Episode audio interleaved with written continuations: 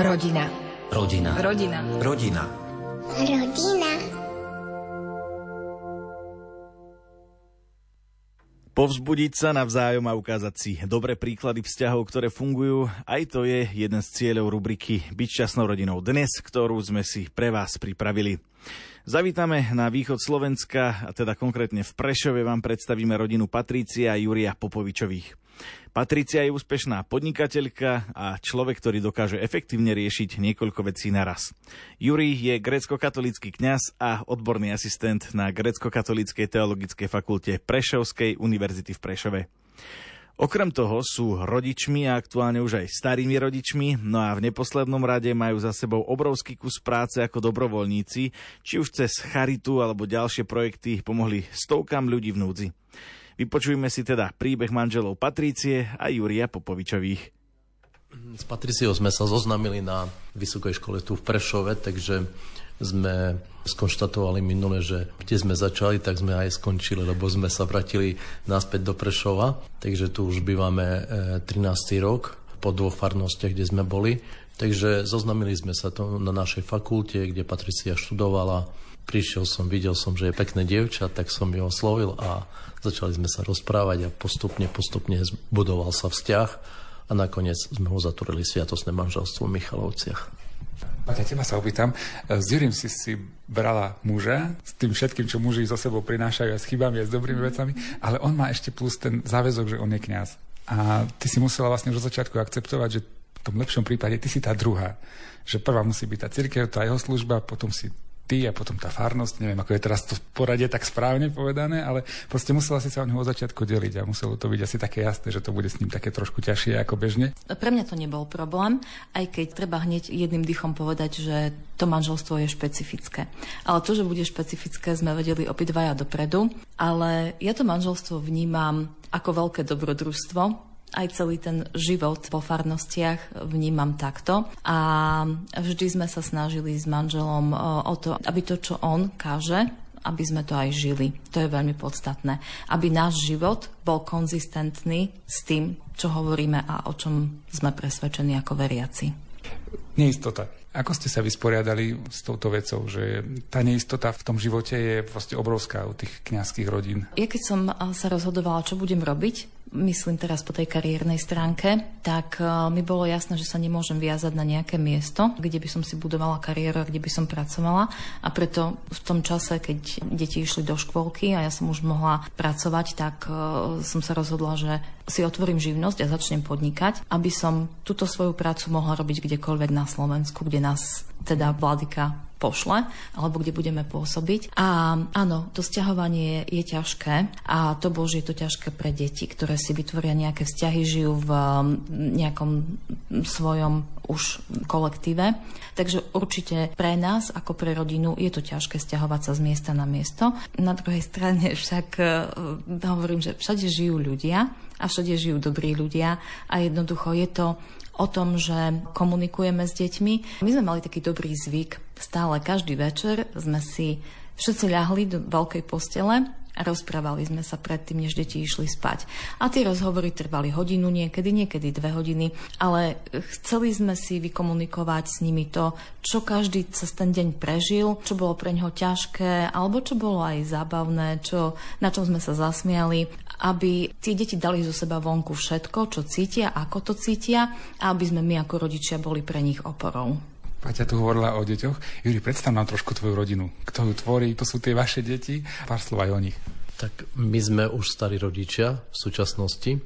Máme E, syna staršieho, ktorý študuje v tomto čase v Brne na fakulte informačných technológií ITčkar a máme dceru, druhá dcera je naša Sofia, syn Daniel, dcera Sofia a ona sa vydala a máme dve vnúčata už, takže máme vnúčika Juliusa a vnúčku Štefaniu a sme radi, že dcera prijala dar života, hoci študovala v tom čase v júli bola promovaná, skončila pedagogickú fakultu. Veľkým problémom rodín na východe je to, že muži, ale častokrát aj ženy, chodia na týždňovky, na mesiac preč z domu, aby zarobili nejaké peniaze a potom sa na víkend alebo na pár dní vrátia domov a potom sa znovu vracajú naspäť do práce alebo do zahraničia. Vy ako kniazská rodina, predpokladám, že ste poznali takéto rodiny a poznáte takéto rodiny, že ste sa s nimi aj rozprávali o tejto situácii. Fenomén exilu mužov, hlavne v tých severných okresoch do zahraničia a do Čiech za prácou, je naozaj citeľný. A rodiny tým trpia. Samozrejme, že nie je normálne, aby otec prichádzal domov raz za 6 týždňov na víkend alebo na Vianoce, na Veľkú noc, na sviatky. My sme sa vlastne stále snažili tým rodinám byť oporou a komunikovať e, so ženami, komunikovať s deťmi. Veľmi veľa času a ja osobne mám veľmi rada ľudí. Ja som komunikovaná komunikatívny typ. Snažila som sa e, pritiahnuť k sebe tie ženy, pritiahnuť k, e, k nám tie deti, aby sme im ukazovali, čo je v živote podstatné. Nie vždy e, to, že otec zarába niekde mimo, je požehnaním pre tie rodiny. Na druhej strane chápem, že sa snažia materiálne zabezpečiť svoje rodiny, avšak dochádza aj k rozvratu rodín, to si nebudeme dávať rúžové okuliare. Je to tak. A pokiaľ my ako spoločnosť nevytvoríme podmienky na to, aby muži ostávali na Slovensku, aby dokázali byť prítomní, keď ich deti rastú a aby dokázali zabezpečiť svoje rodiny, tak sa ako spoločnosť ďalej neposunieme. Tie manželstvá budú trpieť, tie deti budú trpieť. Bohužiaľ, na, na tom severe Slovenska to fungovalo tak, že tento fenomén sa, zdedil, sa dedil z generácie na generáciu. Ako fungovala babka, s detkom, že detko chodil na ešte vtedy pridruženú výrobu do Čiech, tak potom rodičia ako mladí a to isté môžete vidieť ďalej aj u tých vnúčat, u tých detí, ktoré sa potom vydali a znova tí muži odchádzali preč. Tu vidím dôležitú úlohu štátu, aby vytvoril také podmienky, aby nedochádzalo k rozvratu rodín. Juri, církev má povedať niečo do tohto problému? Lebo toto je taký problém, ktorý sa dotýka naozaj aj církvy. Ono nám nemôže byť ľahostajné to, že sa nám tie farnosti, že sú postavené len na starých ľuďoch, že celá tá pastorácia je o tom, že v podstate ty len slúžiš liturgie a pochovávaš farníkov. Samozrejme, je to výzva aj pre církev, v spolupráci možno s, s autoritami miestnymi alebo miestnou samozprávou alebo s vyššou samozprávou alebo aj s predstaviteľmi štátov, aby sa zamysleli nad tým, aby naozaj sústredili svoju pozornosť aj na tento problém, ktorý je zvlášť na severovýchode Slovenska alebo na celom východnom Slovensku, lebo to nie je už len e, záležitosť e, severovýchodu Slovenska, ale aj celého východu, aby ľudia sa nestiahovali preč, ale aby vytvárali prostredie pre dôstojný život. Aj tu na východe, aj po tých našich farnostiach, ktoré sú veľakrát už vyľudnené. Nedávno som sa rozprával s jedným kňazom, ktorý hovoril, že mali asi 12 sobášov vo farnosti, čo taký nezvyk. Trošku je to väčšia farnosť, ale hovoril, že z tých 12 sobášov iba jeden pár ostáva tam. Ostatní všetci odchádzajú preč. Tak je to na mieste, aby aj predstaviteľa štátu sa zamysleli nad tým, že, čo, že je potrebné niečo s tým urobiť.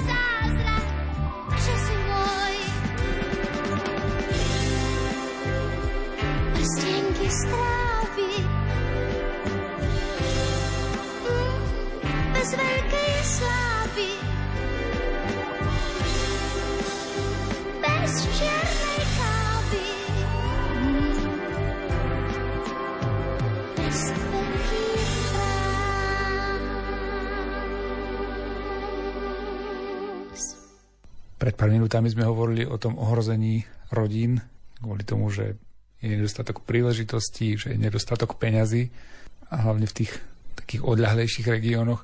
Na druhej strane sú tu nové ideológie, ktoré nám teraz tak znehodnocujú ten inštitút rodiny. Potom sú tu tie klasické problémy, ktoré boli vždy. To sú taká tá nestálosť, nevera a podobné veci. Čo vy vnímate ako také najväčšie ohrozenie rodín dnes? Na čo si treba naozaj dávať pozor? Reálne ohrozenie pre každú rodinu je samozrejme to, čo sme pomenovali, ale hlavne to, že rodičia nedokážu venovať svojim deťom a sebe navzájom čas. Lebo to, čomu venuješ čas, čomu dávaš prioritu, tak to je pre teba podstatné a to posilňuješ.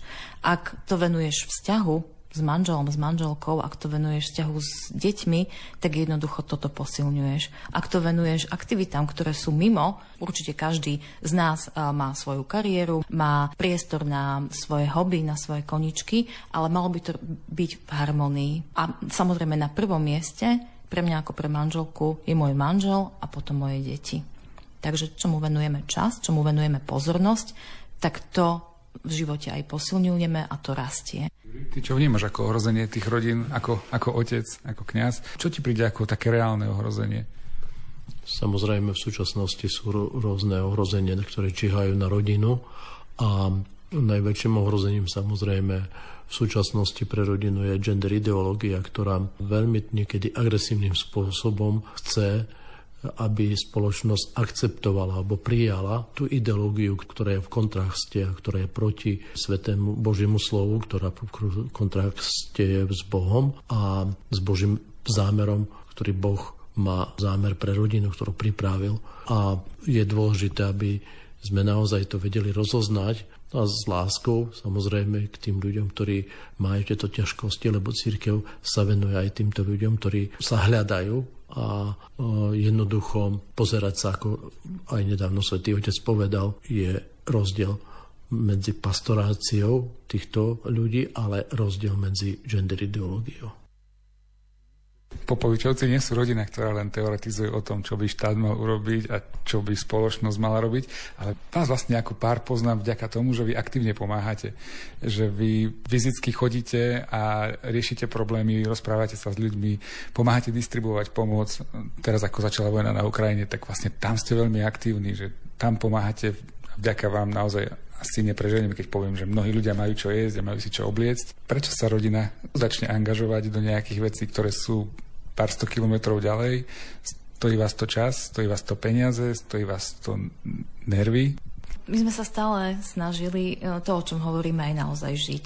A ak vidíme, že niekto v našej blízkosti trpí, či je to na Ukrajine alebo aj na Slovensku, my sme vždy vytvárali spoločenstva, keď sme chodili po farnostiach a chceli sme, aby sa tí ľudia navzájom podporovali, aby zdieľali svoje problémy, ak niečo reálne potrebovali, aby im tí druhí pomohli. A tiež, keď vypukla vojna na Ukrajine, tak sme nemohli ostať sedieť na gauči a pozerať sa v telke na to, ako ľudia zomierajú, ako sú núdzni, tak rozhodli sme sa, že teda budeme pomáhať a bola to taká úžasná doba doba, kedy ľudia aj neveriaci nás kontaktovali a chceli pomáhať. A prečo? Lebo pomáhať, alebo teda reflektovať to, čo sa deje, je ľudské, nielen u kresťanov, ale aj u ľudí, ktorí sú ateisti. Neskutočne veľa ľudí pomáhalo v tom čase, čiže je to také prirodzené a myslím si, že každý, kto v živote, a máme toho mnoho, aj keď si to častokrát nemyslíme a vyplakávame a nariekame nad tým, ako sa máme zle, máme sa veľmi dobre a je podstatné, aby sme sa s tými dobrami, ktoré máme, dokázali aj podeliť. A to je taká možno aj výzva na takú vďaku pre nás všetkých, pretože máme byť za čo, za čo vďační. Už minimálne len za to, že nemusíme vyprevádzať svojich synov do vojny keď sú manželia spolu 27 rokov, tak ako vy, tak e, asi robia niečo dobré. Aký je váš recept na to, aby rodina bola šťastná, aby fungovala, aby ste obaja boli naplnení v tom vzťahu? Nebudem hovoriť žiadne teologické poučky, ani recepty ako na to. My sa spolu veľa smejeme. Každý deň si nájdeme niečo, alebo aj ten život nám to tak prináša, čo nás rozosmeje, čo, čo je pozitívne a snažíme sa žiť ten život s radosťou, nefokusovať sa na problémy, ale na to dobré, čo nás e, postretlo počas tohto dňa a všetko otočíme tak aby sme sa na tom v konečnom dôsledku mo- mohli aj zasmiať. Pre naše deti a vôbec pre mňa bolo vždy veľmi podstatné, aby sme aktívne spolu trávili čas, aby naše deti, poviem to zjednodušene, nevyseli na mobiloch, pretože informačné technológie na jednej strane sú pre nás veľkou pomocou, na druhej strane však aj um, budujú závislosť na nich a deti sú dnes vystavené týmto trendom a preto považujem za veľmi deštrukčné pre detskú dušu, ktorá je veľmi, veľmi zraniteľná.